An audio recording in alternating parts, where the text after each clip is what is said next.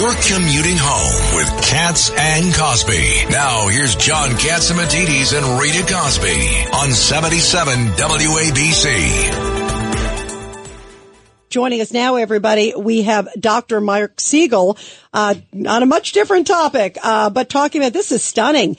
And Dr. Siegel, we just have a minute or so here, but I just wanted to get your thoughts because this headline, 80% of Americans testing positive for a chemical that's found in like basic like cereals and other things that could cause infertility and delay puberty. Is that right? Right, but we don't know if we don't know if there's enough of it to cause that. But but the the point is about forever chemicals being in the environment. The point is about what people are exposed to. We're seeing cancer at much younger ages than we were. We're seeing a lot more infertility than we were. A, a lot of this of course, affects women more than men because sperm is indestructible. We know that. By the way, John Catsimatidis for president, I, I have to say he's completely intact cognitively, no issue whatsoever.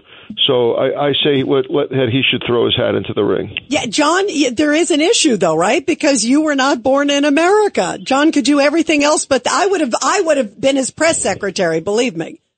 Well, maybe we can overcome that. Let's get an amendment that John can run uh, by the way, did you know that Woodrow Wilson had the Spanish flu and he hid it from everyone? He thought the French Foreign Legion was coming to arrest him, and that's why he screwed up the Treaty of Versailles, and it's why Hitler rose to power. I mean, we really should know about the fitness of our president, my opinion. John, your thoughts? And by the way, are, is there a way we can work, figure out some change in the amendments to get you going? Yeah, all right. me, me and, me and Schwartz, Schwarzenegger are going to run together.